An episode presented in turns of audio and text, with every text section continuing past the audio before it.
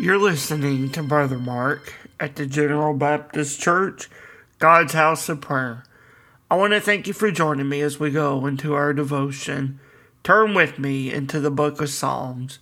We'll be reading in the 59th chapter as we read of the Psalm of David and singing aloud of the power of God. In Psalm 59, beginning in the 16th verse, he writes, but I will sing of thy power. Yea, I will sing aloud of thy mercy in the morning. For thou hast been my defense and refuge in the day of my trouble. Unto thee, O my strength, will I sing, for God is my defense and the God of my mercy. Here in this psalm, we read the declaration of praise to the Michtam of David for the goodness of the Lord in his life.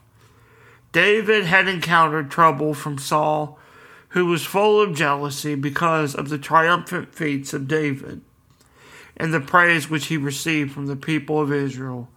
Saul even at one point sought to take David's own life, killing him.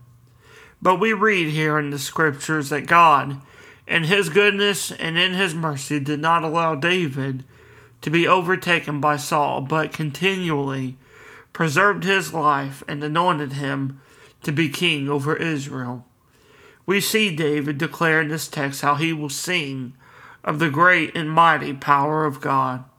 He will sing out loud, declaring his wonderful mercy as well.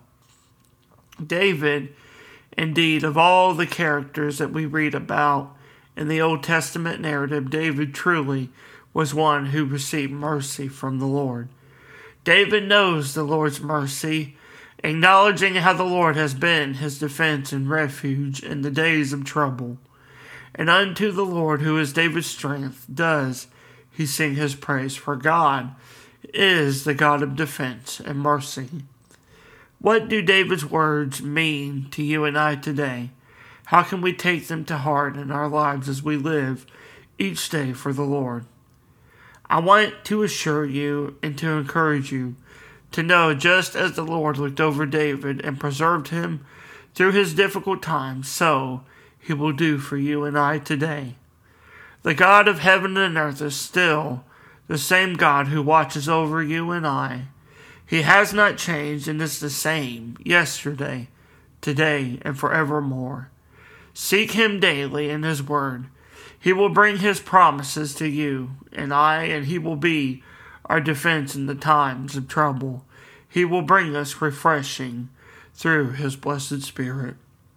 I pray this scripture is a, is a blessing and an anointing to you in your coming day.